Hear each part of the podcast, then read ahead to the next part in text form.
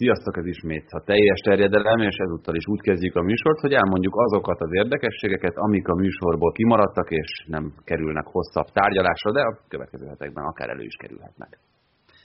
A bajnokok ligájában körbejárta a címlapokat, hogy Octavian Stovre, egy román játékvezető asszisztens aláírást kért Erling Braut Hollandtól a Manchester City elleni bajnokok ligája meccs után az öltöző folyosón a sárga és a piros lapjára is egyet-egyet. Később kiderült, hogy egy ideje már gyűjti ezeket a szignókat, és az eladásukból befolyt összeget egy autistákat támogató szervezetnek utalja. Az UEFA-t és a Román Szövetséget ez nem hatotta meg, előbbi elítélte a tettet, utóbbi el is tiltotta a játékvezetőt. Az Európa Ligában szintén egy futballon kívüli esemény történt, bár még játék közben. Ricardo Calafiori, akinek a nevét eddig talán kevesen ismerték, a Róma játékosa, egy labda, labdaszedővel gyakorlatilag kidobósat játszott az Ajax elleni mérkőzésen, mert nem akarta elfogadni a visszaadott labdát, aztán a labdaszedő megdobta, először színészkedni akart, aztán meggondolta magát, mókás jelenetre sikerült. A Premier League-ből kettő dolgot gondoltam érdemesnek kiemelni. Az egyik, hogy három pozitív Covid eset van a Leicester City-nél, Madison, Perez, illetve Csalori is kidőlt ami azért jelentős veszteség a csapat számára, mert egyrészt kikapott a West Ham-től a hétvégi bajnokián a csapat, másrészt pedig az FA kupában elődöntője következik Brendan Rodgers együttesének, és nagyon kicsi a valószínűsége, hogy az említett játékosok arra a mérkőzésre fel tudnak épülni. Viszont visszatért az a Sam Maximen a Newcastle-be, akinek a játéka kulcsa lehet Steve Bruce csapatának bemaradásához. Az előnye jelen pillanatban a Newcastle-nek most már 6 pont a Fulham-mel szemben, úgyhogy egy mérkőzéssel még kevesebbet is játszott, és ha már itt a kiesés elkerüléséről van szó, erre szinte semmi esélye nincsen most már a Sheffieldnek, hogyha úgy alakulnak az eredmények, akkor a csapat a következő fordulóban kieshet a La egy olyan név, amelyet talán még kevesen ismernek, azonban jobb, hogyha megjegyzik Pacséta mester, aki az elcsét a harmadosztályból az elsőbe juttatta, és most a klub hóhérja lehet, hiszen augusztusban menesztették, és januárban az USK élére nevezték ki. Pénteken az USK az Elcse ellen játszott, és egészen eddig a kieső zónában tanyázva most három egyre legyőzte az elcsét, megelőzte az elcsét, úgyhogy lehet, hogy a sors igazságot tesz, és Pacséta nem az elcsét tartja benne az első osztályban, hanem az USK-t. A szériában ami érdekes volt, hogy Zlatan Ibrahimovicot kiállították, a Párma elleni mérkőzésen ezzel együtt a Milán 3-1-re tudott nyerni, ezen a találkozón mostanra eldőlt, hogy csak egy meccses eltiltást kap a svéd klasszis. Bizonytalan Claudio Ranieri jövője a Sampdoriánál, még nem dölt el, hogy ő marad-e a csapat edzője. Minden esetre a Sampdoria kikapott attól a Napolitól, amelyik tartja a lépést az üldözőkkel. És még egy érdekesség, ami nem az élvonalhoz kapcsolódik, de szerintem mindenki szívesen emlékezik. Antonio Di Natalia, többszörös gólkirályra a szériában, megvan az első edzői megbízatás, a szeptemberben kezdte egyébként az edzői tanfolyamot, a harmadosztályú Toszkán Kárarézénél kezd el dolgozni Di Natale, én a magam részéről nagyon hosszú és eredményes edzői karriert álmodtam meg neki, reméljük, hogy sikeres lesz ebben a tekintetben is. Még egy kiegészítés ide, hogyha már edzők, a mai napon, április 12-én ünnepli 73. születésnapját Marcello Lippi, aki ugye VB győzelemre vezette az olasz válogatottat, neki boldog születésnapot, és még a Bundesligához kiegészítésként a Bild szerint a nemrégiben lejátszott 2-2-vel végződött Köln Borussia Dortmund mérkőzés után a vendégek busza véletlenül Mats Hummels nélkül indult haza, akinek így egyedül kellett megoldania a visszafelé túrát. Egészen érdekes, hogy ilyen a modern fociban előfordul, hát most megtörtént.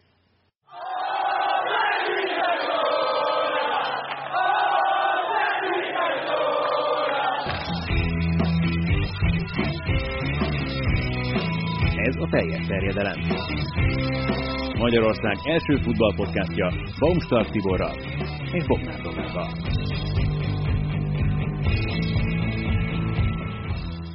És elsőként ezúttal Kopányi Gergely van itt, a Budapest Honvéd nemzetközi játékos megfigyelője, hogyha jó volt a titulus, illetve ami nekünk még fontosabb, ne haragudj, hogy a Spiller TV szakértője.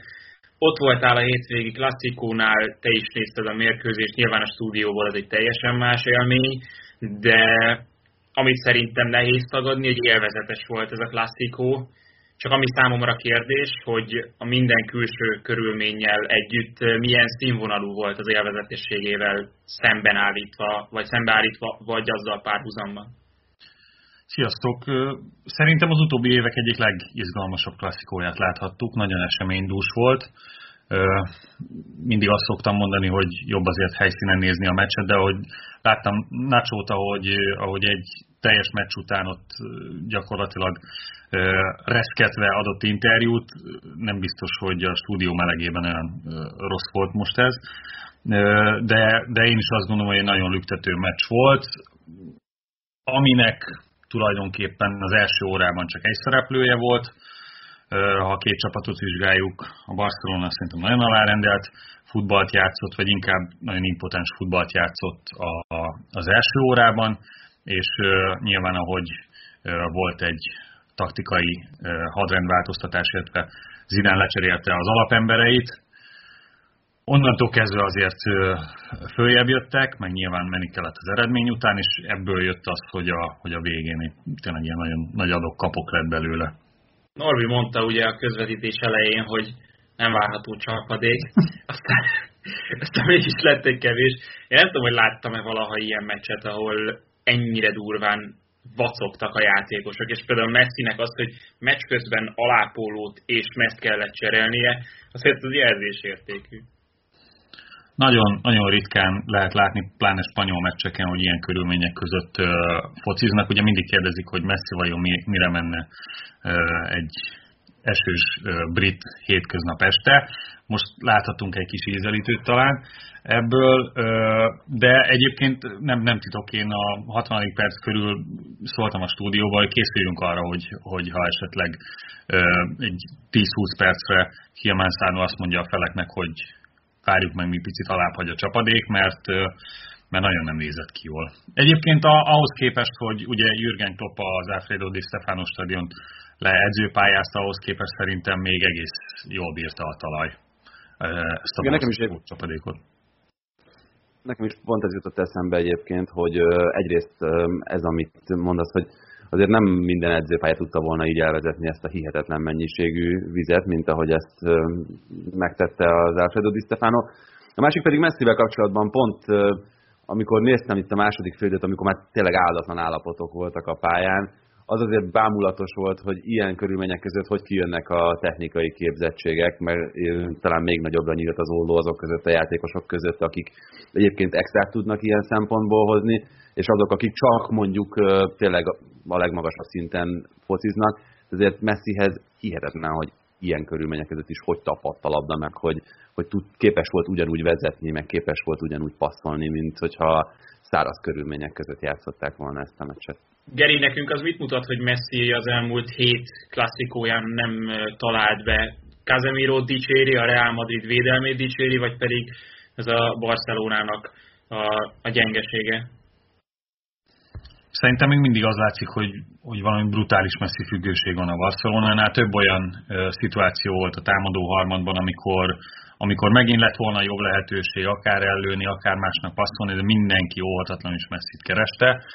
Na most a Stats Bombon volt egy, egy elemzés, hogy mitől ilyen jó a 2021-es naptári évben Messi. Azt lehet látni, hogy gyakorlatilag, mint az argentin válogatottban, egyre többször megint visszalép a labdákért, és karrierje során soha ennyiszer nem passzolt még ő maga a támadó harmadba, és ami igazán durva ebben, hogy ezeknek az ő általa indított akcióknak majdnem a felét, 40 pár százalékát ő fejezi be lövéssel. Tehát ez, ez valami olyan adat, amihez, amihez fogható, szerintem nem csak Spanyolországban, a topligákban egyáltalán nincsen. Ez azt mutatja, hogy még mindig... Saját magának passzol? Nem, hát nyilván ő kapja vissza, vagy úgy ér fel a támadó harmadba, miután elindította az akciót, hogy rájöjjön ki. Tehát ő az akciók majdnem felénél ő a támadás eleje, és ő a támadás vége. Ez nyilván egészségtelen hosszú távon, rövid távon azt láthattuk, hogy az elmúlt hónapokban ez bejött, de, de most az első órában ez is, ez is nagyon kevés volt, hogy hátráltatta is szerintem a, a Barcelonát. Azt lehetett látni tényleg, hogy, hogy ilyen nagyon meddő ez a, ez a labda birtoklás. Elképesztően mélyen behúzódott a Madrid, főleg a, a Benzema gól után, és röhögve játszották át az átmenetekben a, a Barcelona védelme, védelmét, ha lehet egyáltalán ilyenről beszélni most. Nem tudom, erre előtt kellett volna reagálni a Kumannak, vagy bátrabban a Mingézát a támadásokhoz, mert azért azt talán adott valami pluszt, vagy Jordi Albánál egy teljesen más alternatívát kellett volna kitalálni. Mi, mi lett volna itt a jó megoldás? Jókat húzott Kuman a meccs közben? Hát szerintem fél időben nem húzott rosszat azzal, hogy volt egy Dest Griezmann csere, illetve ahogy mondtad, hogy Mingésza egyre többet volt fenn. Én szerintem az is okozhatta ezt, hogy, hogy kicsit minden mindegy alapon, ugye 0-2-ről kaparni kellett az eredmény után, de az látható volt, hogy a második fél időben Egyre több Barca játékos érkezett a, a boxon belőle, és azáltal, hogy Valverde picit visszasérült, vagy picit elfáradt, ugye erről én még nem olvastam teljes pontos ö, diagnózisokat, Jordi Alba egyre ö, több labdát kapott, és ebből alakult ki vesz, több veszélyes szituáció, meg hát Minges a gólja is.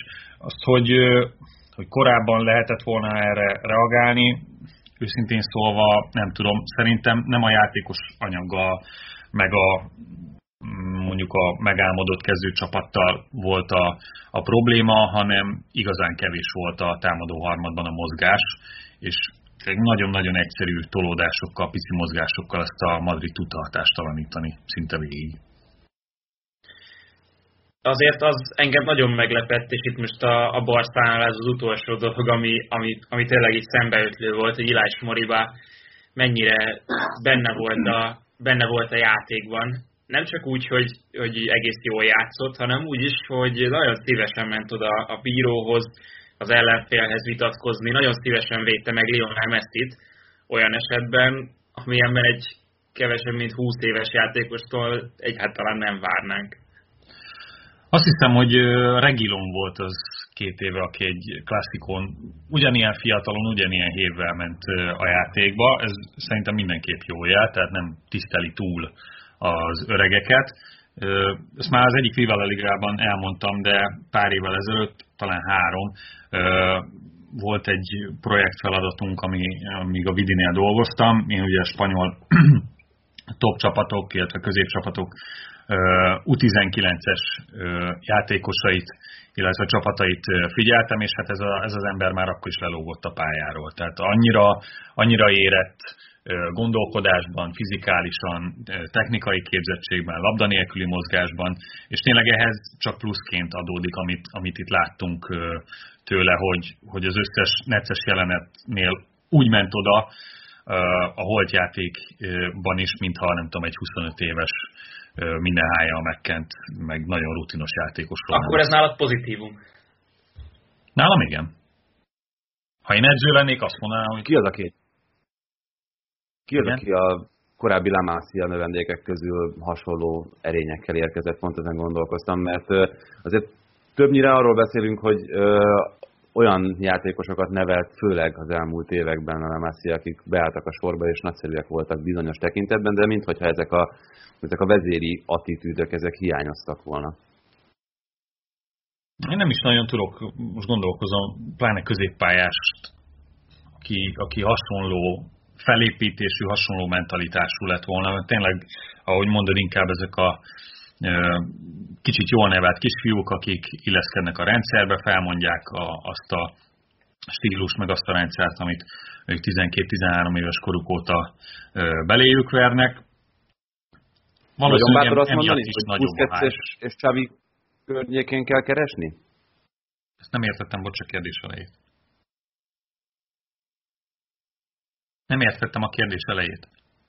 Tehát nagyon bátor azt állítani, hogy itt a Busquets, Xavi, ezt a korszak környékén kell keresgélni? Milyen típust? Hát olyan játékos, aki ennyire, hogy mondjam, a korosztálya fölött van szintekkel, én azt hiszem, hogy nagyon nem, nem lövünk mellé. Zidán a fejét törölgette, és a vállát is egy törölközővel. Nem azért, mert izzadt, hanem azért, mert esett az eső, de, de nem is kellett nagyon izzadnia, mert tökéletesen működött az, amit eltervezett. És számomra meglepő volt, hogy ilyen sokáig nagyon jól működött.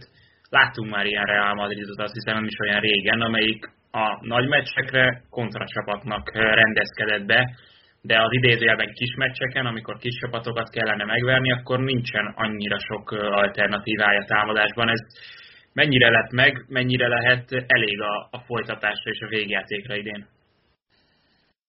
Hát nem is tudom, hogy, hogy arról van ez, hogy nincs elég alternatívája, mert uh, rengeteg különbséget egyébként nem biztos, hogy láttam a Liverpool elleni győzelem és a klasszikó győzelem között.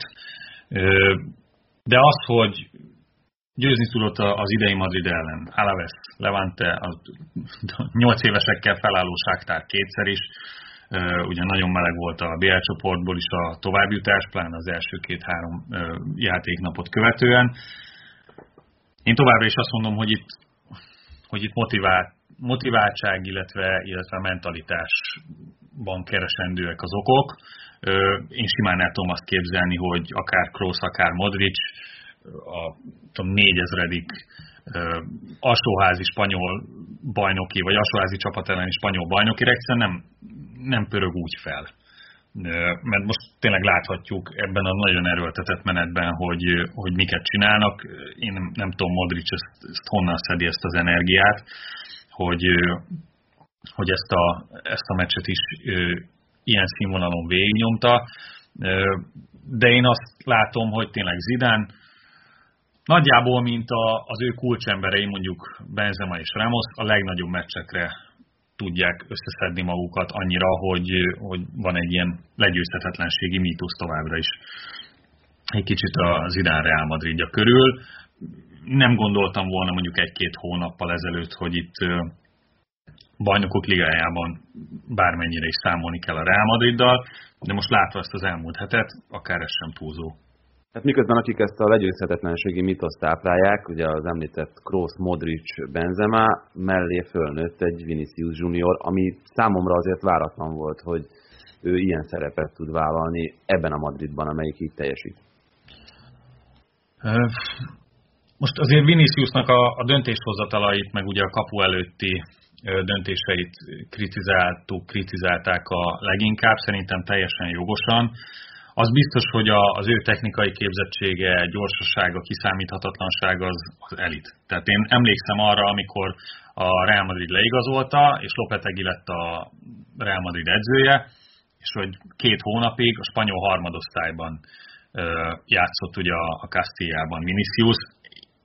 Én az elmúlt tudom, 5-10 évben nem csak a spanyol másod, hanem a harmadosztály küzdelmeit is figyelemmel kísérem. Nem nagyon láttam szerintem ilyet, hogy az elmúlt tíz évben, hogy a, a harmadik vonalban egy, egy ilyen játékos szerepeljen, tényleg mintha óvodások ellen játszott volna, pedig azt hiszem, hogy vagy öt vagy hat meccsen lépett ott pályára, de hát neki még bőven, bőven van ideje fejlődni. A Liverpool ellen a döntéshozat, illetve a helyzet kihasználás az jó volt. Azért most a hétvégi klasszikon megint azt láttam, hogy, hogy az utolsó döntésekbe belehibázott, például amikor Mingészával szemben volt egy két-három méteres forja, és ott nem ment kapuig, hanem volt egy ö, rossz kulcspassz kísérlete Benzema felé, utána még egyszer vihette volna egyedül a kapura, de akkor ö, rossz pozíciót fogott, vagy rosszul ért a labdához, és Mingésza tudta semlegesíteni. Tehát én úgy gondolom, hogy ő szépen folyamatosan fog beépülni, és most a Liverpool elleni két gólja miatt nem kell azt várni, hogy itt ő rögtön egy 20 gólos játékos lesz, mert szerintem az még nem lesz. Nem csak arról van szó, hogy ezen a két meccsen a, a kontráknál a gyorsaságát ki tudták használni ezek ellen a védők ellen, és ez a két meccs jól jött neki, de amúgy nem lesz ő ilyen, ilyen játékos, aki minden meccsen így teljesít. Én azért láttam kis csapatok ellen is nagyon sokszor helyzetbe kerülni, amikor sokkal mélyebb védelmeket kellett megbontani. Tehát szerintem labda nélküli mozgásban is igen jó skillekkel rendelkezik. akár tudja az egyérintőket, tehát ő, ő szerintem azért nem, nem ez az egysíkú futóbolond, akinek csak akkor van lehetősége, hogyha tessék itt van 40 méter előtted, és akkor rohan be. Igen, kicsit az az ember érzése, hogy valami történni fog, hogyha Viniciusnál van a labda, és ez az, ami, ami azért sokszor hiányzik a Real játékából, amikor jönnek oldalról számolatlanul a beadások, hogy valaki egy-egyet vagy, vagy hasonló helyzeteket fölvállal. Igen, most nyilván azért látványos az elmúlt héten az ő játéka, mert két olyan csapat ellen kellett megmutatni, amelyik nagyon feltolta a védekezést, nagyon erősen pressingel, ugye a Barca is gyakorlatilag 5-6-7 emberrel nyomást helyezett a labda kihozatalokra, hát a Liverpoolt azt meg, azt meg hagyjuk is azzal a Kabak Philips belsővédő párossal, mert az, az a BL negyed döntők vicce. Tudom, hogy kényszerhelyzet, de hát egyszerűen e, félelmetesen röhelyesen nézett ez így ki.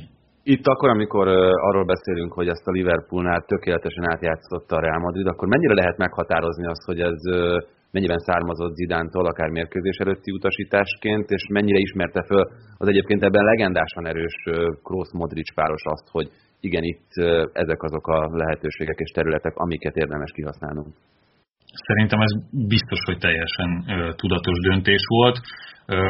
Michael Cox írt egy elemzést a mérkőzésről, a Real Madrid-Liverpool meccsről, és ő is kiemelte, hogy mennyi ilyen diagonál vagy ilyen súlypont áthelyezős hosszú labdákkal próbálkozott a Real Madrid, a feltolt védelmet, azt már Liverpool feltolt védelmét a hosszú labdákkal próbálták átjátszani, és gyakorlatilag ő azt jelölte meg fő indokként, hogy a középpályás hármas nagyon jól van elosztva a labdabirtoklás, illetve a labdabirtokláson kívüli fázisokban. Tehát ő azt emelte ki, szerintem ez egy nagyon jó meglátás, hogy a Kroos, Casemiro, Modric belső középpályás hármas labdabirtokláson kívül úgy néz ki, hogy Casemiro biztosít, ő van a leginkább hátul, viszont abban a pillanatban, ahogy labdát szerez a Madrid, a három középpályás közül Casemiro van az ellenfél kapujához a legközelebb, ami elősegíti azt, hogy Kroosnak és Modricnak a mélységi irányítói szkíjei, amik valljuk meg elég brutálisak, nagyon jól kijöjjenek. És gyakorlatilag ezekből dolgozta ki folyamatosan a helyzeteket a pool ellen ez a Real Madrid. Ezt azért nem hiszem, hogy, hogy Zidán nem mondott volna semmit, hogy ezt alkalmazzák, mert nagyon látványosan mintázatként jöttek elő a meccsen ezek. 5 az 5 elleni focira a hétvégén egy játékost választhatsz, Kroos, De Bruyne vagy Modric. Hú, ez nagyon alattomos. Hát most azt hiszem, hogy Kroos mondanám. De ő csak a hosszú labdákban jó, nem? Persze, és az alibi passzokban. Azért rajtuk elég, elég sok múlt most az utóbbi időben, kicsit az az ember érzése. Kicsit az az ember érzése még, hogy, hogy Zidane ilyen kaméleon taktikát alkalmaz ezeken a meccseken, és alkalmazkodik, amikor kell, és ezek a, ezek a húzásai, ezek nagyon bejönnek, viszont mint hogyha nem lenne a Reálnak egy nagyon erős alapjátéka. Nincs, nincs igazán kiforrott alapkoncepciós stílus, meg biztosan nem. Tehát most már azt hiszem, hogy láttunk elég meccset Zidántól, Zidántól az edzőtől, hogy azt mondjuk, hogy tényleg a tavaszi meccsekre pörgeti fel a csapatot, és minden egyes különböző meccsen akár eltérő meccstervekkel is érkezhet. Nyilván igazodva egy picit ahhoz, hogy milyen játékosok állnak rendelkezésre, mert ugye most is azért rengeteg a sérült a védelem, alapvédelemből négyből három ember ugye most nem volt bevethető az elmúlt héten, de Egyszer mondom, nem érdemes most már azt várni Zidántól, ha még bárkinek volt ilyen ötlete, hogy, hogy ő egy olyan stílust vagy alapkoncepciót fog meghonosítani a Madridnál, amit mondjuk látunk Guardiolánál, akár Kloppnál, vagy mondjuk a Bayernnél. Most láthattuk, hogy ha, ha Lewandowski vagy Gnabry nem bevethető, teljesen mindegy, mert, mert azok az emberek, akikkel tudják őket pótolni, gyakorlatilag, ha nem is olyan minőségben, de ugyanazokat a, a pozíciókat, szerepköröket be tudják tölteni. Na, Geri, köszönjük szépen, akkor meglátjuk, hova fut ki ez a párharc a Liverpool ellen, illetve a hátralévő nyolc bajnoki fordulóban mi lesz a La Ligában, mert kettő pont választja el az első és a harmadik csapatot. Most az Atlétikúnak van 67, Reálnak 66 és a Barszának 65. Így állunk jelenleg. Még az is lehet, hogy beszélünk itt a szezon végéig, meglátjuk, hogy tovább jut-e a Real itt a BL-ben, és hogy akkor mi lesz a bajnokság végén. Köszi még egyszer! Köszi, sziasztok! Köszönjük. A beszélgetés Nagy Viktorral, a Digisport kommentátorával, műsorvezetőjével folytatjuk, és ebből már kitalálhattátok, hogy mi lesz ennek a beszélgetésnek a vezérfonala. Elsősorban a Paris Saint-Germain, egy kis francia foci, bajnokok ligája, sok minden beleférhet, de kezdjünk a Paris Saint-Germain-nel. Beszéltünk már erről, meg talán nagyon általánosnak tűnik a kérdés. Azok után, amiket itt láttunk, akár a bajnokok ligájában, akár a bajnokságban, hol tart jelenleg ez a Pochettino projekt? Én is köszöntök mindenkit. Uh Hát ezt szerintem nehéz megmondani. Kicsit az az érzésem, mint Thomas Tuchelnél is volt, hogy azért itt hétről hétre vannak hátráltató tényezők, hogy ez most épp Neymar gyógyszer elgurulása miatti kiállítás, vagy koronavírus, az szerintem teljesen minden. Mondjuk a Covid is aktuális most. Úgyhogy azért nehéz megmondani, meg tudjátok, szerintem a megítélés is olyan szempontból nehéz, hogy az egyik héten kikapsz a Lille-től hétvégén, akkor azt mondod, hogy, és tényleg a követek több párizsi francia szurkolói csoportot, és akkor ott, ott már elindult a felelősségre vonás, hogy, hogy akkor most mégis nem lépett semmit előre a csapat, ezt Tomás Tuchel is tudtuk. Három nap múlva legyőzöd a, a Bayern münchen és akkor, akkor viszont minden happy. Tehát, hogy kicsit azt hiszem, hogy ezt a projektet majd azt fogja meghatározni, ezt magát, ezt az építkezést, hogy, hogy eredményekben meddig fog eljutni a PSG, és hozzáteszem, hogy nem vagyok abban biztos, hogy, hogy bajnok lesz, még hogyha sokkal kedvezőbb is egyébként a sorsolása, mint a Lille-nek. Ez a szokásos, nem, hogy adjunk neki egy nyarat, és majd meglátjuk, hogy az ő játékosaival mi, mit tud Igen, igen, gyakorlatilag tényleg erről van szó, meg azt, hogy ha nem is kap új játékosokat, hogy mi van akkor, hogyha nagyrészt mindenki rendelkezésre áll majd, úgyhogy azért az egy teljesen más, hát nyilván nem lesz mindegy majd itt a Bayern ellen sem, hogy, hogy Verratti és Florenzi például ugye már ott lehetnek a csapattal, azt hiszem, hogy tegnap jött a hír, hogy ők már együtt edzenek a többiekkel, úgyhogy nekem Verratti kis kedvencem, és nem azért kicsi, mert, hanem a mérete miatt, Szóval kis kedvencem, úgyhogy ő, ő, ő azért nagyon komoly hatással van a PSG-re, és így, hogy nem lesz majd Marquinhos, így meg aztán végképp kulcs szerep lesz Verratti. Akkor, amikor a Paris Saint-Germainről beszélünk, akkor szerintem nehezíti a helyzetnek a megértését az, hogy nagyon sok játékosról kell külön szót ejteni. Ugye itt Verratti is abszolút ebbe a vonalba illeszkedik nálam, de Mbappéról, Neymarról, most ugye Xavi Simonsról, kicsit még nem mindig arról beszélünk, hogy, hogy ez egyének gyülekezete? Hm. De jó felvetés. De szerintem egyébként igen, de ez azért is van, mert van két olyan karakter ebben a csapatban, aki a, a világ top krémjébe tartozik. Tehát nem tudom, hogyha ez a két játékos mondjuk a, ha már beszéltetek róla, a Real Madrid vagy a Barcelonában lenne, akkor szerintem róluk most tekintsünk el az ott játszó futbolistáktól. Szerintem ugyanúgy külön beszélnénk. Tehát lehet, hogy ez ilyen szempontból egy hálátlan felvetés is amellett, hogy jó mert két ilyen kaliberű fiúról akkor is külön beszélsz, hogyha egyébként a csapat teljesen rendben van, szerintem. Nem?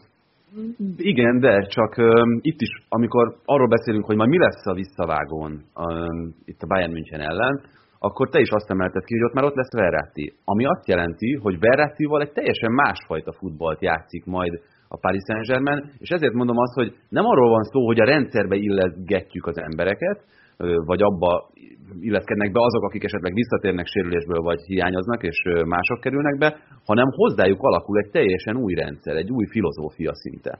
Igen, de hát valahogy én egyébként így is képzelném ezt az öltözőt, hogy vannak a, a hangadók, vannak ők többen, vagy a nagy karakterek, és igazából itt, itt nem is tudom, hogy lehet-e rendszert kialakítani. Ezen már sokat gondolkoztam, hogy egy ennyire e, sztárokból álló, ennyire és ezt szerintem fontos elmondani, még hogyha apróság is, hogy, hogy a közösségi médiát rendszeresen használó tényleg sztárok, hogy őket egyébként lehet-e rendszerbe állítani. Tehát közel biztos vagyok abban, hogy Neymart nem. Ha már egy embert nem tudsz rendszerbe állítani, akkor hogyan viselik a többiek azt, hogy van egy, aki nincs a rendszerben, és neki egyébként talán többet is lehet, mint, mint, a, mint másoknak. Ezt még Zombori Zalán mesélte, hogy, hogy itt most a, ja, még az előző szezonban persze, majdnem azt mondtam, hogy az idén volt BL meccsen, de nem, az még az előző idén volt, és Löv Zsolt segített neki a bejutásban, és ott voltak a meccs előtt, és nem volt mindenki a helyén a megbeszélt időpontban. Most, hogy ennyivel le is kerekítsem a sztorit. És aztán ezen, ezen gondolkoztunk, hogy, hogy ez mennyire lehet oké okay mondjuk egy német srácnak, aki viszont mindig tűpontosan odaér mindenhova, hogy van olyan, akinek ezt nem muszáj megtenni.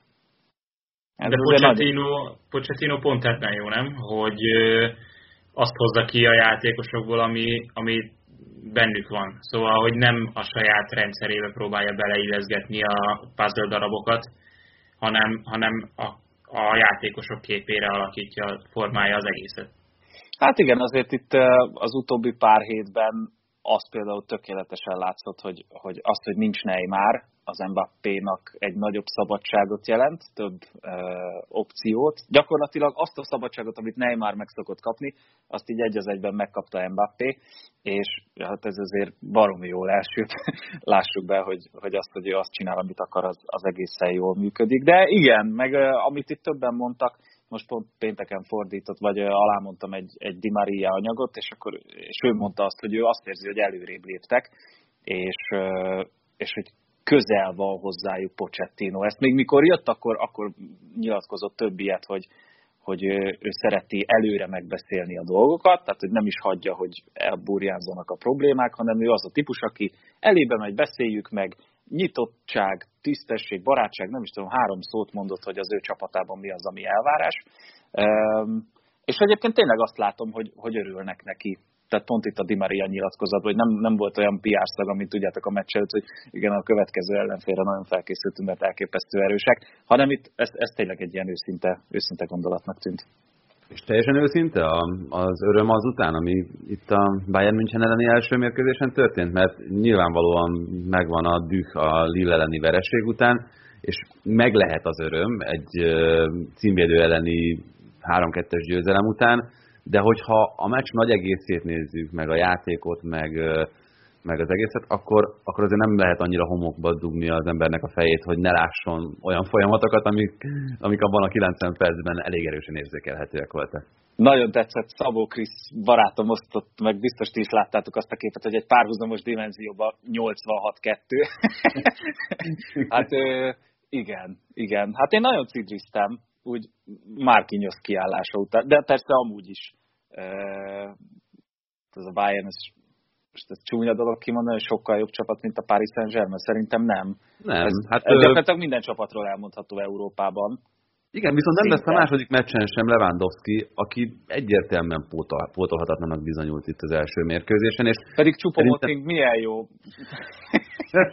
Meg ő, ő tavaly negyed döntőt döntött el. Bizony, bizony. Az Atalantát nagyon keményen kiütötte a, a, a Final Eight-ből. Viccet félretéve, nem lehet szerintem itt ebben a párosításban megkerülni tényleg Lewandowski hiányát. Tehát ez olyan szinten határozza meg az egészet, hogy nem tudom, hogy lesz, tehát hogy ha mondjuk tovább jut a Paris Saint-Germain, akkor vajon megcsillagozzuk-e a fejünkben egy életre azt, hogy Á, igen, igen, igen, ez volt az, ahol tovább jutott a PSG, de emlékeztek, nem volt ott Lewandowski. Tehát könnyen lehet, hogy az életre biztos, hogy nem. Tehát én azt gondolom, hogy persze... De egy jó ideig beragadt szerintem. Körülbelül, de, de tíz év múlva senki nem fogja azt mondani, hogy azért jutott a Paris Saint-Germain a legjobb négy közé, mert nem volt ott Lewandowski a Bayernben. Még akkor Igen. is, hogy egyébként ez az igazság valószínűleg hosszú távon is, hogy ez lesz, hogyha így történik. Ezzel együtt egyébként ez, amit mondtál, ez szerintem valahol a pályán is kijött. Tehát ez a Bayern München, és akkor itt mondok én most nagyon csúnyát, még Lewandowski nélkül is jobb csapat, mint uh-huh. a mhm. Paris Germain. Ha 31 próbálkozásuk volt a meccset, tehát hogy ilyen, ilyen egész és 12 kaput eltalált. Tehát, hogy azért itt, itt szükség van arra, hogy, hogy Keylor Navas God módban védjen gyakorlatilag hónapok óta, és ez, ez továbbra is meglegyen. 15 millió euróért igazolni egy Keylor Navas-t, az, azóta dörzsölöm a vagy mindig ez jut eszembe, amikor, amikor az ő nevét kimondjuk. Ugye most hétvégén le kellett őt cserélni, de, de a hírek szerint nincs gond, csak ilyen elővigyázatosságból Szerio Rico állt be a második félidőre. mázlia volt azért a PSG-nek, tehát az a, az, az Mbappé gól, hogyha most kicsit a meccsre visszakanyarodunk, az Neuertől nagyon ritkán látunk ilyet, mint amit ott a harmadik percben. Tehát minden összeállt ahhoz, hogy, hogy ez egy nagy győzelem legyen. Nyilván Kylian Mbappé egy brutális extra, és hogyha valakiben egy pici kéte is maradt e, itt az elmúlt két évben afelől, hogy ő tényleg az a top, top, top, top, top szinte, akkor azt hiszem, hogy ez, ez bőven elengedhető már de nem nagyon látom azt, hogy, hogy itt a visszavágón, de nem tudom, hogy ti ezt hogy érzitek. Uh, inkább nem azt mondom, hogy nem látom, hogy tovább jut a Paris Saint-Germain, csak azt mondom, hogy ugyanúgy 50-50 ennek az idegenbeli győzelemnek ellenére is. Abszolút egyetértek. Nem vagyok nehéz helyzetben akkor, amikor át kell kötnöm az olasz focira, itt a Paris Saint-Germainről, mert ha már itt szóba került egyáltalán az, hogy mi a egyéneknek a helyzete jelen pillanatban a Paris Saint-Germain, akkor elég régóta lehet arról hallani, hogy, hogy Leonardo viszonylag hosszú ideje rajong Dybala játékáért, és szívesen látná őt. Sokan vagyunk így azért. akár, akár egy lehetséges Icardi Dybala csereügylet kapcsán, amiről most egészen sokat írnak te mennyi esélyt látsz? Egyrészt arra, hogy Dybala megkapja azokat a fizetési igényeket, amikhez állítólag nem is közelít a Juventusnak az ajánlata, és hogy egyáltalán ő neki mennyire lehet helye, és szerepe ebben a csapatban. Azért nagyon nehéz elképzelni őt Neymarral egy csapatban szerintem. Pont még egy ilyen ego hiányzik ebben a psg Igen, most mondani akartam, hogy úgy hiányzik, mint az a bizonyos a zsebből. Fú, ezen még így nem agyaltam ennyire, pedig én is találkoztam már ezekkel a hírekkel. Szerintem a Juventus, hát ugye kétfelé lehet ezt bontani, jól járna-e a Juventus, amelyik Icardit azért az utóbbi években sokszor akarta. Egyébként szerintem Icardi működne a Juventusnál, ezt hozzáteszem. A Paris Saint-Germain biztosan jól járna, de hogy, hogy amit Doma is mondott, hogy még egy ilyen fiút belepasszírozni ebbe a csapatba, nem, nem nagyon tudom elképzelni, hogy lehet anélkül, hogy valakit elengednél. Tehát, hogyha ez mondjuk egy olyan ügylet, ami megtörténik amellett, hogy mondjuk Kylian Mbappé távozik, még hogyha a mostani hírek szerint ő még maradni fog Párizsban, de hogyha mondjuk Mbappé menne, tegyük föl, akkor, akkor már sokkal inkább el lehet ezt képzelni. Tehát nem tudom, hogy van-e egy ilyen plusz vonal ebben az egészben, hogy akkor még azt is mondanám, hogy kellene Dybala. Így, hogyha marad mindenki, akkor az úgy egy nagyon más kávéház szerintem. Én, én vállalom, hogy az úgy már sok. Hát az... ezt a Dybala sztorit szerintem. Egyrészt itt volt ez a Napoli elleni mérkőzés, amely után azt nyilatkozta Pirlo, hogy egész szezonban egy olyan kreatív erő és energia hiányzott a csapatból, amit Dybala tudott hozni. Következő nyáron jár le Dybala szerződése, már ugye voltak tárgyalások az előző nyáron arról, hogy meghosszabbítja majd. Ugye akkor ő lett a, az MVP-je a szériának, ugye az újrakezdés után gyakorlatilag messze játszotta a legjobb formában. Állítólag akkor ajánlottak neki évi 10 millió eurós fizetést. Most a Juventus ezt az ajánlatot nem tartja a hírek szerint, tehát hogy ennél rosszabb feltételekkel tárgyal most Dybala, aki ugye folyamatosan a saját fontosságát szeretné hangsúlyozni, csak hát ez abban a Juventusban, amelyikben ott van Cristiano Ronaldo, nem feltétlenül könnyű, és egy, és egy sikeres projekt. Hát lehetetlennek szóval, nevezném.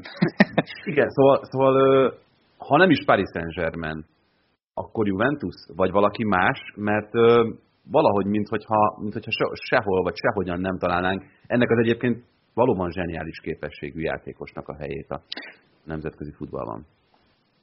Muszáj még idehozni szerintem, Tivi, szerintem a, ezt, ezt, amit bejelentett a Juventus, hogy ők egy mínusz 113 millió eurós ö, mérleggel zárják gyakorlatilag a 2020-21-es szezont, és június végéig egy százat ebből be kellene hozni pluszba. Tehát, hogyha a cserétől eltekintünk ettől az Icardis dologtól, akkor ebből a mostani Juventusból, akinek lehet nem távozni valója, de hogy amit mondtál is, hogy lejár a szerződés, nagyon értékes portéka, tehát ennek a 100 milliónak adott esetben Dybala szerintem a háromnegyedét ki tudná tenni még ilyen pandémia sújtotta átigazolási helyzetben is. Úgyhogy ez, ez egy plusz adalék ehhez, hogy itt is nem tudom, hogy mozgat-e mondjuk, mozgatja a szálakat ez, ez a nagy mínusz és ez a kötelező bevétel. De hogy a kérdésre visszakanyarodjak, ami mi is volt? Hát az, hogy Dibalának, van-e helye?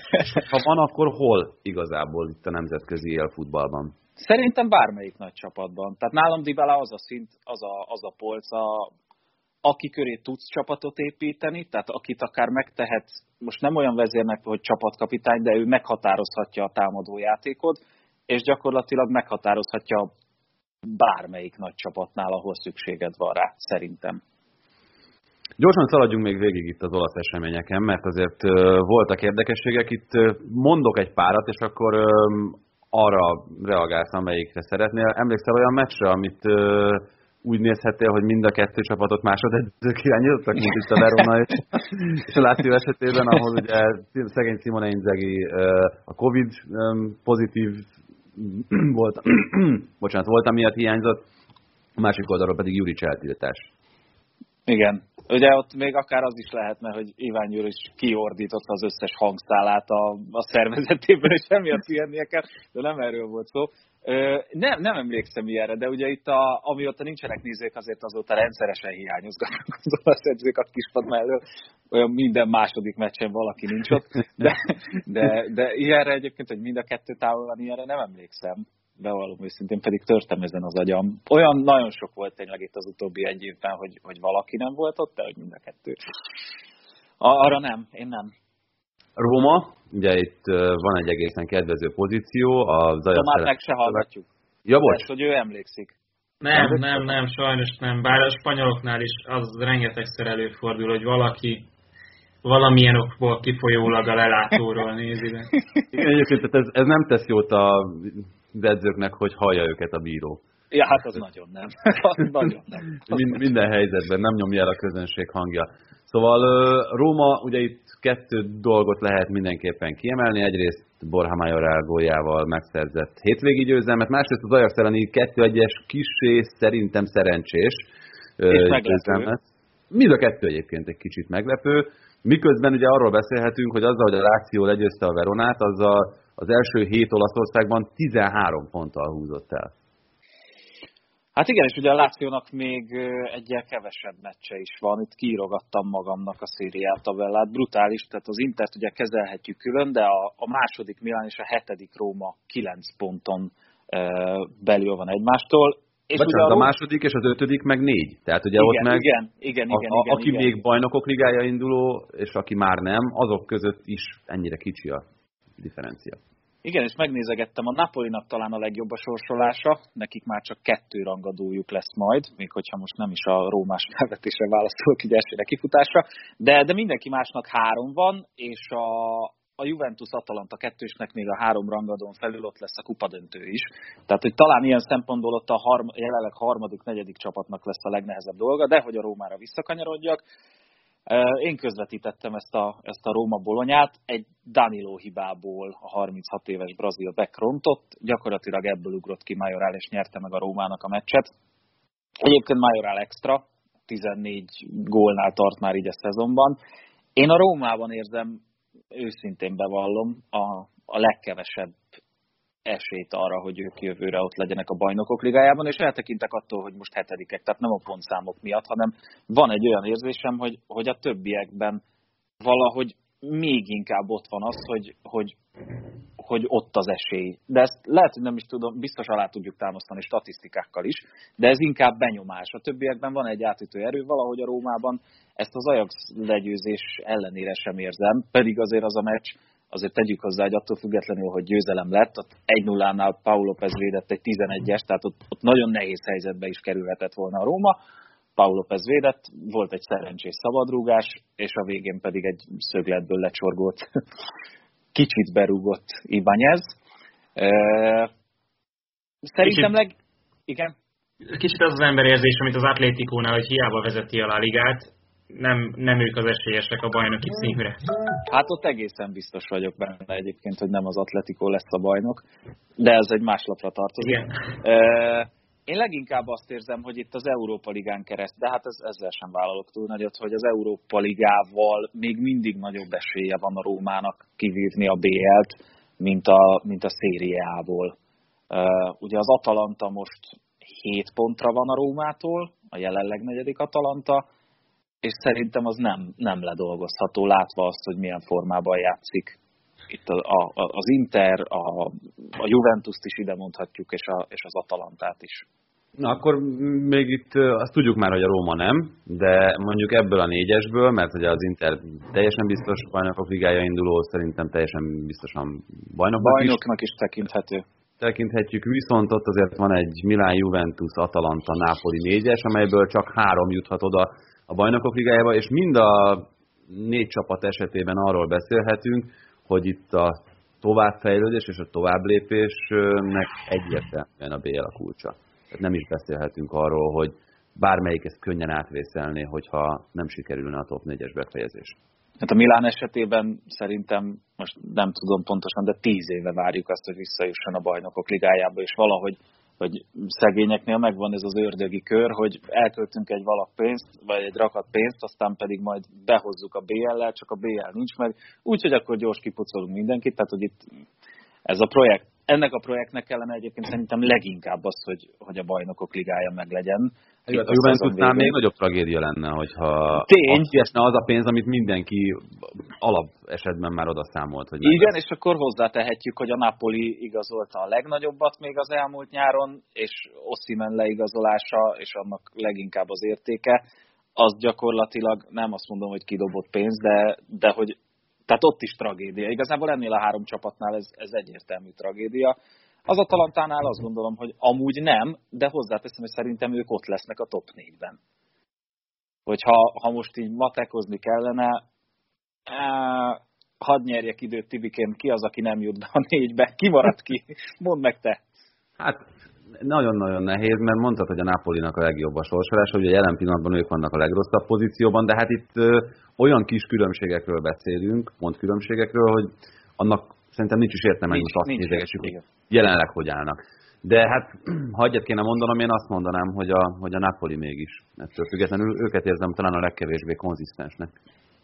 Ugyanezt mondtam volna, mielőtt kimondtad. Uh, igen, a, a jó sorsolás ellenére talán én is azt mondom, hogy Napoli. De, de hogyha ha nem a Napoli, akkor viszont szerintem a Milán. Így van. Az a Milán, amelyik ugye most a legjobb pozícióból várja az utolsó mérkőzéseket és a hajrát. Viktor, nagyon szépen köszönjük, hogy itt voltál velünk. Reméljük, hogy mi hamarabb majd élőben is ismét találkozhatunk. Legyen így, vigyázzatok magatokra. Sziasztok! Köszönjük! És a műsor harmadik beszélgető partnere Szarka András, a Digisport kommentátora, akinek volt szerencséje az Arsenal Európa Liga mérkőzését közvetíteni, és hogyha itt időrendben haladunk, akkor mindenképpen azt kell, hogy az első legyen mi történt ott, mert eléggé komoly hullámvasútnak tűnt a vége. Ugye 86. percben még azt gondolhatta az ember, hogy egészen sokat ki tudott hozni ebből az odavágóból az Arsenal, és egészen más gondolhatott a 93-ban. Úgy értelmezem, ugye egyébként ugye sziasztok, úgy értelmezem, hogy a trigger elő Tibi bújt elő belőled, ez a volt szerencsém, hát igen, végül is egyébként nem volt rossz meccs a második félidőben Hát igazából ugyanazok a gyerekbetegségek jöttek elő, vagy hát gyerekbetegségek, nem is tudom. Az a lényeg, hogy az Arzenál nem tudja lezárni gyakorlatilag a mérkőzéseket, játszom bárhogy, akár jól is, és nem mondom, hogy nagyon jól játszottak, de mondjuk a győzelmet azt megérdemelték volna legalább mondjuk egy egy gól előnyt, de ez, hogy tehát az mire utal egy csapatnál, hogyha 86. percben előnyt szerez, és ezt hazai pályán nem tudja megtartani. Ugye itt már sok esetben elhangzott, hogy akkor az Arsenal hogy jön fel, meg hogy nem jön fel. Ez az igazság, hogy konstans egyszerűen nincsen felemelkedés, és ez továbbra is egy, egy középcsapat, ott billeg, e, e, és tehát tökéletesen elárulja a tabella, ott billeg ott a hogy az első tízesben lesz, vagy a második tízesben, de ez így is úgy is szerintem elég nagy baj. Mégis azt mondom egyébként, hogy azért lehet bizakodni valamennyire a visszavágó előtt, mert... Akár nélkül is, meg Tierney nélkül is?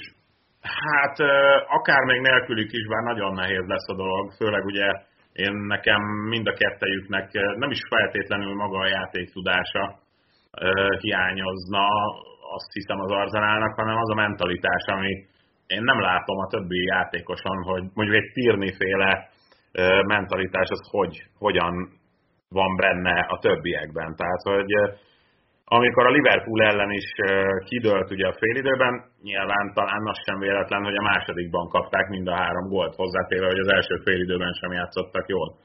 Szóval én még azt mondom, hogy lehet, lehet azért a Szlávia ellen is tovább jutni, mert a Szlávia egy jól összerakott csapat, de azért itt elég nagy gondjuk volt már akár a labda kihozataltól elkezdve saját térférről a cseheknek.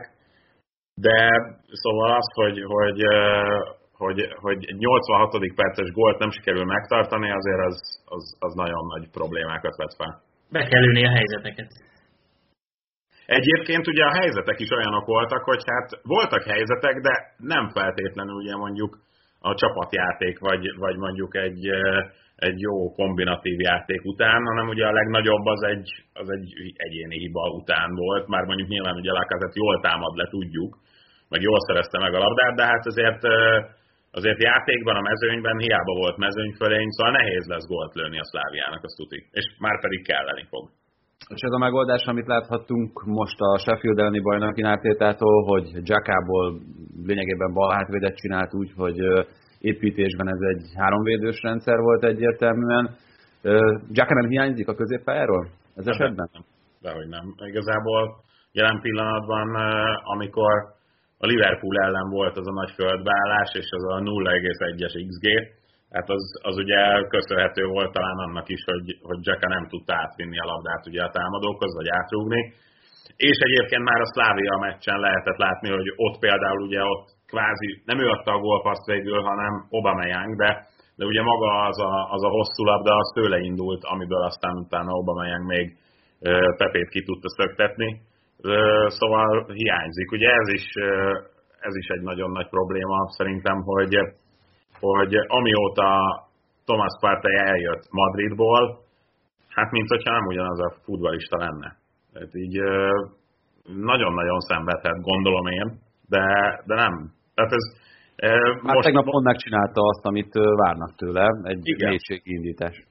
Igen, de alapvetően meg, meg nagyjából ő a, az Arzenál Tiágója, vagy hát volt. Most ugye nyilván Tiágón is lehet látni, hogy hirtelen, amikor Fabinho mellé került, akkor azért ő is azonnal tudott emelni egyet a játékán. Szóval azért nem lesz egyszerű a dolog, és hát én nem akarom az ördögöt a falra festeni, meg ráadásul ugye Emeli nekem sem volt a Lieblingem, de szóval hát hogyha tovább is megy az Arzenál, nem tudom, hogy ezt a VRL elleni oda-vissza vágót, azt érdemes bevállalni, mert jelen esetben én nem hiszem, hogy abból olyan nagyon könnyen jönne össze továbbítás. Az egy kellemetlen dolog lenne, nem? Hogyha a Villarreal és Emery lenne a hóhéra az Arzenálnak. Hát az nagyon. az nagyon. Hát a hétvégi Osasuna elleni meccset látva azért a Villarrealnál is vannak rossz meccsei Emerynek, fogalmazunk így. az Arzenálnál gyakorlatilag csak az volt, úgyhogy mégis ezt el tudjuk képzelni. Ha már a, itt az angolok európai kupa szereplésével kezdtünk, akkor csak tényleg egy ilyen rövid véleményt kérnék arra, ami a bajnokok ligájában történt. Ott ugye három angol csapat is érdekelt volt. Hát nyilván a Chelsea elégedett lehet azzal, amit az első meccsből ki tudott hozni. Ugyanez nem mondható el a Liverpoolról, és szerintem talán a Cityről sem. Hát egyértelműen ugye a City első mérkőzésétől vártuk talán leginkább azt, hogy ott esetleg egy párharc eldöntő eredmény sül ki a dologból. Ehhez képest gyakorlatilag a párharc eldöntő eredmény az szinte csak a Chelsea-től jött össze. Hát a, a Manchester City-nek ugye most megint, megint jön az az időszak az idényében, ami, ami hát nem mindig sül el azért a legjobban itt egyébként most nem nagyon lehet Guardiolának a bármiféle gondolkodásának, vagy, vagy új ötletének, vagy nem tudom minek a számlájára írni, hogy ez csak kettő egy lett, de szerintem alapvetően egyébként abból olyan nagyon nagy baj nem lesz. A Dortmund nem játszott rosszul, az biztos, de, de azért szerintem egy elég egyértelműen City fölényt hozott a meccs, visszanézve a helyzeteket és úgy alapvetően azért így egy hosszabb összefoglalót, mert közben ugye a, ott a, a, főleg a Real Pool mérkőzés sem tartottam a szemem. Szóval szerintem ezt azért meg fogják oldani, de valahogy azért a helyzet kihasználásokkal majd a következő körben biztos, hogy biztos, hogy Hogyha, hogy ezt az Arsenalnál fölhoztuk, szerintem a City-nél még sokkal érdekesebb, hogy ez viszont nem először jön elő ez a probléma, az egészen biztos. Nem csak, vagy nem csak simán matra akarják játszani, hanem, hanem matra a legutolsó lépésig egészen végigvinni az összes akciót.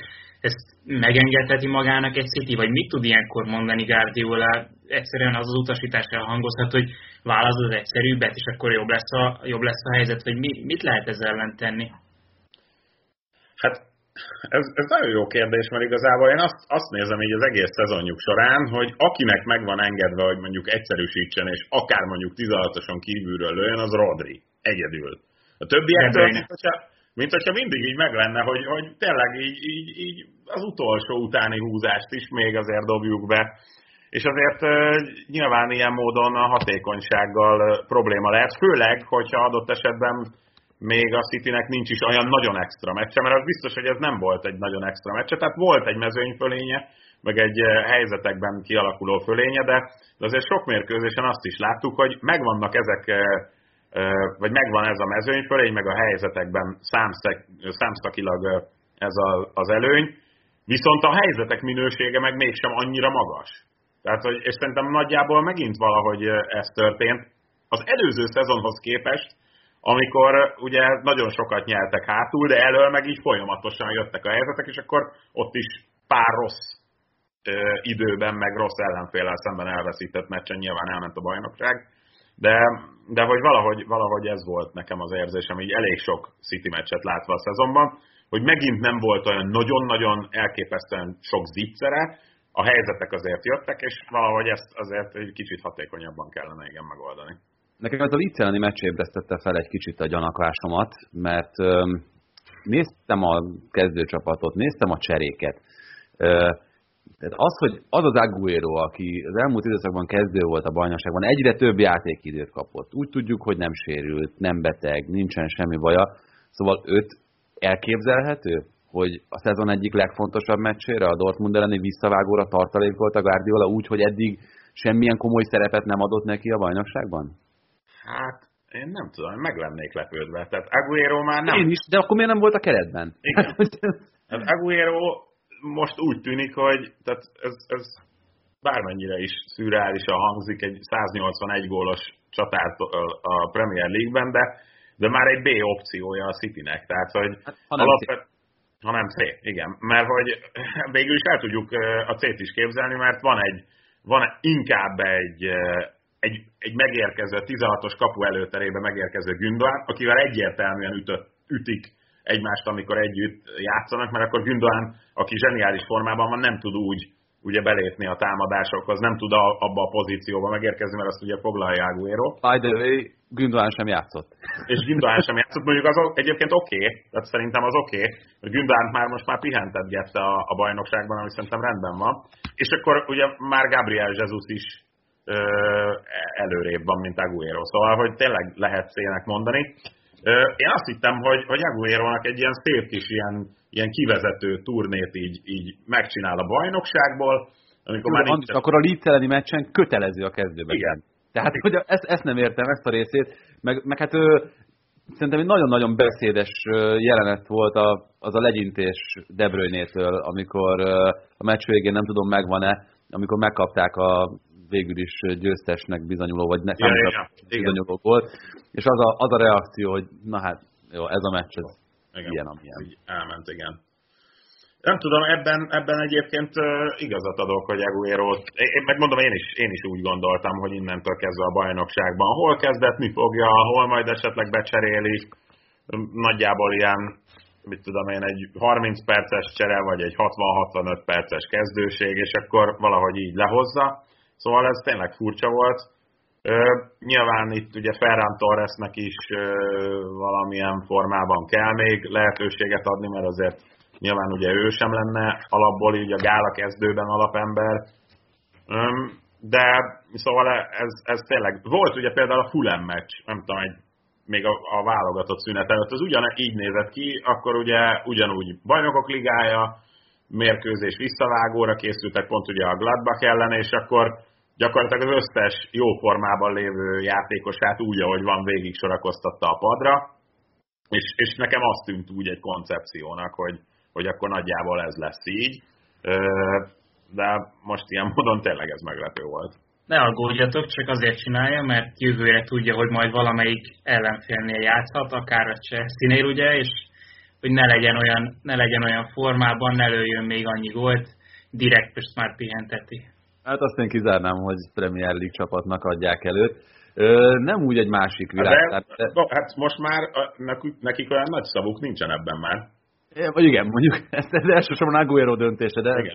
az ő részéről is azt gondolom, hogy ez egy nem kizárható, de nehezen elképzelhető opció. Mondtuk ezt Lampardnál is, bocs, mindegy.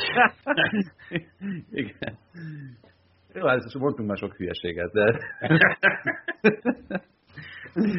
de mindegy, tehát meglátjuk. Én, én hamarabb tudom elképzelni egy más bajnokságban Aguero-t, és szerintem ő nem is levezetni szeretne, ahogyan azt a közleményében is kifejtette. Na de hát kanyarodjunk rá itt a hétvége talán legérdekesebb és legfontosabb mérkőzésére, ami a City szempontjából ugye azért jelentős, mert ugyan még mindig nagyon komolyabb különbség és az előny a City számára, de azért mégis valamelyes csökkent a Leeds vereségnek, illetve annak köszönhetően, hogy a Manchester United megint végrehajtotta azt, amit szokott idegenben, hátrányba került, és onnan megverte a Tottenhamet. Hát ha egy embert és egy dolgot kell kiemelnem, akkor én feltétlenül, és elnézést Pogbát fogom most. Szerintem csak őt szabad. Tehát az a, tehát az, a közvetítésben ott említettem, hogy az egyébként egy nagyon előremutatójá volt a Unitednél, és nem csak maga Pogba játéka, mert tudjuk, hogy a Pogba plafon szerintem sokkal magasabban van, mint a Bruno Fernandes plafon, és, és valahogy egyszerűen így a, így a most nem tudom, ez hülyén fog hangzani, mert nyilván ugye Fernandes is nagyon intelligens a játékban, de Pogbának van valami olyan eleganciával vegyített, ilyen, ilyen hűvös profizmusa, így akkor, amikor úgy igazán toppon van, amit nem nagyon tudok máshoz hasonlítani. Szóval, hogy, hogy azért a United Bruno Fernandes nem kiemelkedő játéka mellett is tud sikeres lenni, ez egy elég jó dolog, hogyha ezt hosszabb időre majd, vagy hát legalábbis akkor, amikor, amikor el lehet kezdeni esetleg Bruno Fernandes pihentetni, mert hát bármilyen furcsa, de esetleg lehet, hogy neki sem árt. De akkor, amikor ő mondjuk nem kezd, akkor sincs elveszve ez a játék. De szerintem itt nem csak Pogba részvétele volt fontos, hanem cavani is. Tehát ehhez a játékhoz valószínűleg ő is kell, és, és így, így, így nézett ki nagyon jól ez a támadó gépezet. A második félidő az hozhatott volna szerintem akár több gólt is, még a háromnál is többet, úgyhogy vagy nagyobb különbséget, nem lett volna irreális, de való igaz, Pogba tegnap valami őrült nagyot játszott. Ha igaz az a híresztelés, amit te is említettél itt a közvetítésben tegnap, hogy van egy szóbeli megállapodás a Boca Juniors és Cavani között, akkor nem az elmúlt évek egyik legnagyobb hibáját követi el a Manchester United? Mert itt nem csak abban van, én azt gondolom Cavani-nak szerepe, hogy amikor kell, akkor ott van és középcsatárként bevethető, akár kezdőként, akár csereként, hanem a mentalitásával, azzal, amilyen példát mutat a fiataloknak, a korával, a tapasztalatával, a rutinjával a legmagasabb szinten, olyan csapatban, amelyik esetleg bajnoki címért akar küzdeni. Szerintem jelen pillanatban ő nehezen, vagy talán... Mm, nem, pótolható.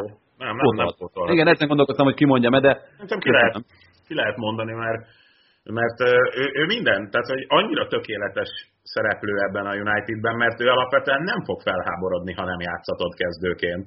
Ha meg kezdőként játszhatod, akkor meg van a hét gólja, vagy hát ugye oké, okay, csereként három, kezdőként négy, tök mindegy hét gólos ugye most jelenleg. Szerintem pótolhatatlan egy ilyen szereplő, mert ő, ő pont, pont abban a, az időszakában van, ahol már ugye nyilván a 30-as éveiben el tudja fogadni azt, hogy mondjuk és soha nem volt egy egoista ember, tehát hogy, hogy el tudja azt fogadni, hogy nem minden mérkőzésen őt tömik labdával, meg egyáltalán, hogy őt állítják be. Viszont mit tudsz csinálni mondjuk klubként, ha azt mondja valaki, hogy ő nem érzi ott jól magát? Mert ez, ez, ezzel, ez nem tud számolni. Ez, hogyha, és azért tudjuk, hogy dél-amerikaiaknál volt már ezekből probléma, főleg brazilokkal, de, de hogy, hogy akik egyszerűen Angliát nem tudták megszokni. Tehát, hogyha, hogyha ez tényleg egy ilyen egyéni emberi tényező, azzal ugye az, az inkább csak egy ilyen rohadt bosszantó dolog lesz a klub részéről, nem hiszem, hogy el akarják őt engedni. Most pont ezen gondolkoztam, hogy azért Uruguayból, hogyha Forlánt gondoljuk, akkor volt már arra példa, hogy, hogy valaki ott nem érezte jól magát Angliában. És Suárez. Hát Suárez azért Liverpoolban jól teljesített, de mondjuk ő sem igyekezett maradni mindenképpen a Szigetországban. Hát. Úgyhogy ez valószínűleg nem csak egy ilyen brazil probléma, amiről itt beszélünk. Igen, tehát egyszerűen ez, ez valami olyan, olyan helyzet, amit szerintem a United rajta kívülálló okok miatt veszítheti el Cavani-t, hogyha, mert Cavani meg most már az van, hogy ő most már bármit megcsinálhat, érted? Szóval, hogy, hogy itt már ő oda megy, ahova szeretne. Tehát nem ahova mondják, meg nincsenek már nyilván olyan ambíciói kvázi, hogy akkor még persze gondolom vannak, meg egyéb. Talán anyagi gondokkal sem küzd? Hát anyagi gondokkal sem küzd, tehát hogy nem az van, hogy akkor na jó, Edi, akkor tessék, nem tudom, itt a bankszámla, vagy a, a izé, csekk, és akkor erre ráfirkanthatod, mert ő már nem ezt fogja, hanem az egyéni jó létét és jó érzését fogja előtérbe helyezni, és innentől kezdve meg megvan lőve a United, és gyakorlatilag csak várja, nagyon aranyos volt, ugye Szulsjár a tegnapi mérkőzés után nyilatkozott valami olyasmit, hogy hát, hogy hát ugye igen, igen, hát hogy ugye nyilván felhozták neki, hogy, hogy Cavani lehet, hogy elmegy. Hát, hogy ugye ebben a helyzetben itt a szurkolók nincsenek, akkor nem izé, örülnek neki a góljainak, meg hát azért így ebben a pandémiás helyzetben Manchester sem annyira szép, meg hát mert amúgy.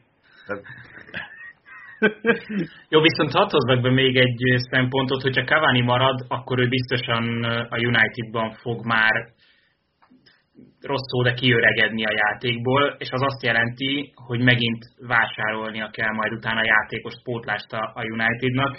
Viszont, hogyha, hogyha marad és el tudják osztani úgy a játékidőt, hogy egy másik játékost próbálnak az ő helyére beépíteni, fölépíteni, vagy Marcián marad, akkor, akkor meg cavani lehet az az érzése, hogy rá itt nincsen szükség.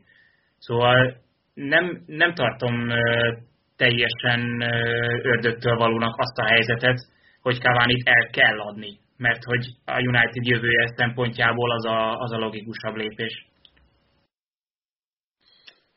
Hát én, én egyébként igen, tehát nyilván ebben is van logika. Én Cavani-ban nem látom az összeférhetetlenséget. Szerintem egyébként a United inkább Martial eladásával számolhat, és mondjuk Greenwood-dot elkezd te ugye ott előrébb játszatni Szulsjár, és szerintem, szerintem abban is lenne ráció. Márciának ugye elég rossz szezonja van, nem tudom, hogy ő hogy, hogy szerintem ez inkább egyébként őt viselte meg, hogy, hogy Cavani-t odahozták, plusz esetleg még lehet, hogy, hogy mondjuk ott öltözön belül már tudta, hogy mondjuk egy Greenwood-dal mi a szándék. De szerintem Cavani kb. ő, nem tudom, nekem úgy tűnik, hogy ő azt csinál, amit így, tehát amire be van állítva, amikor be van állítva, akkor, akkor játszani fog, és ő nem fog ezen szerintem megsértődni túlzottan. Tehát én, én nem hiszem, hogy maga a sértődés állna, vagy az, hogy ő esetleg ö, kevésbé érzi magát fontosnak. Itt tényleg azt hiszem, hogy, hogy ez ilyen triviális dolog, ez a, egyszerűen valószínűleg neki ott nem jön be ez az élet, vagy ez a, az időjárás, vagy, vagy messze van, ugye minden együtt lehet. Csak egy elképesztő pletyka, de azért mégis talán érdemes vele foglalkozni. Márciának a távozásra készíthet elő egy még nagyobb mestertervet, esetleg Harry Kane érkezésére. Ugye ez a... Kane és Holland egyszerre fognak érkezni, Igen. Ez a spekuláció egyébként egészen komoly oldalakon is megjelent, ettől függetlenül én még nem adnék ennek semmifajta hitelt, viszont annak igen, hogy áttérve itt a Tottenhamre, azon nem csodálkozunk, hogyha Kén ebben nem lát túl sok perspektívát ebben a jelenlegi Spurs projektben. Hát itt egyrészt ugye a mostani sportmédia és főleg Angliában, de egyébként úgy szerte Európában, az gyakorlatilag egy ilyen, hát ez most már egy ilyen folyamatos dolog, hogy az egymás elleni meccsük előtt a legnagyobb sztárt, ha lehet, ha van bármi esély, akkor össze kell boronálni a másikkal. Hát ez, ez, ez, én nagyjából a Harry Kane sztoriban egyelőre ennyit látok. Tehát, hogy ez most volt egy Tottenham Manchester United meccs, és akkor így próbáltak még valami feszkót mesterségesen generálni.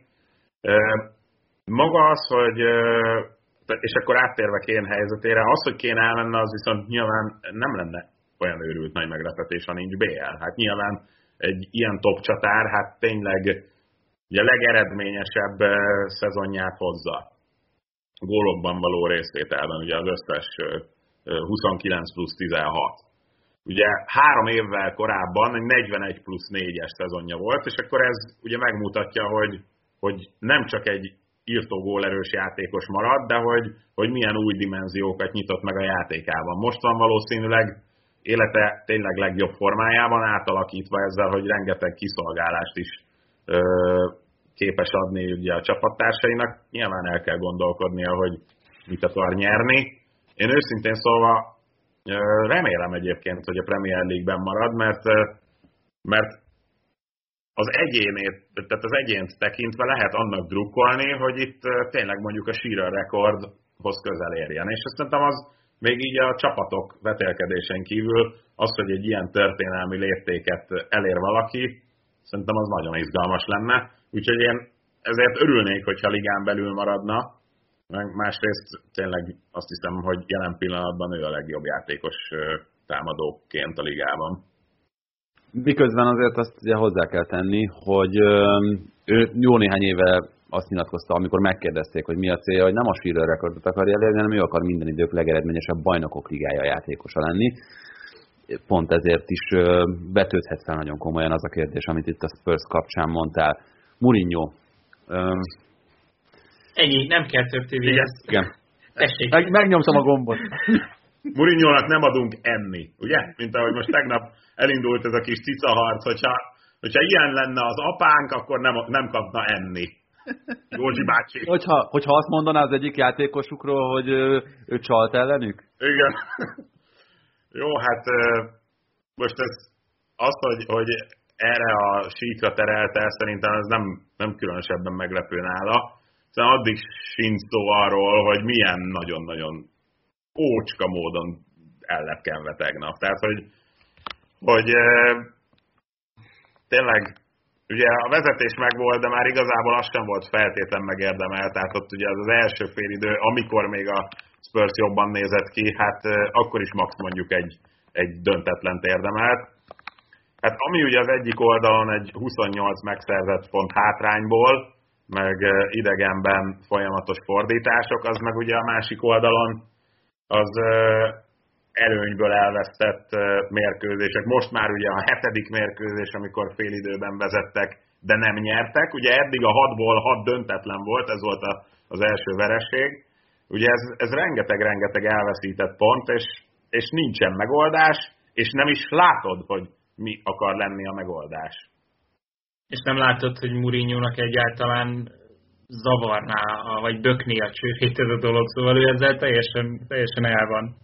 Igen, mert win-win szituáció most akkor, tehát hogy igazából lehetséges, tehát alapvetően nyilván tudjuk, hogy egy rendkívül értelmes ember, és szerintem megmerem kockáztatni, hogy már felismerte azt, hogy, hogy ez, már, ez már így neki nem működik, de hát rosszul nem fog belőle kiszállni, ha elküldik, akkor, akkor ugye nyilván újra meg kell fizetni, és nyilván ez, ezt azért rossz így belelátni, de hogyha ha minden idők egyik legjobbja megélhetési edző lett, és ezt így felvállalja, az meg aztán roppant méltatlan. De való igaz, hogy nem látom, hogy ő miképpen akarja kezelni ezt a kommunikáción kívül, amiben meg ez már nem komolyan vehető.